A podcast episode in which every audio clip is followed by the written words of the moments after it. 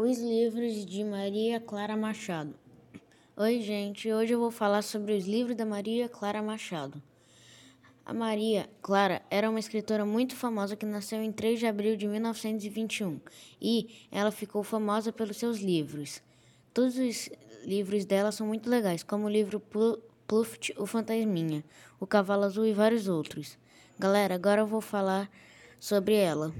Maria Clara Machado foi a autora de famosas peças infantis e fundadora do Tablado, escola de teatro, de teatro no, do Rio de Janeiro. Nascida em Belo Horizonte, Maria, Cla- Maria Clara se mudou para o Rio de Janeiro aos quatro anos de idade, indo morar em Ipanema. Ela fundou o Tablado em mil novecentos e cinquenta e um. Bom, eu acho que é isso. Até a próxima.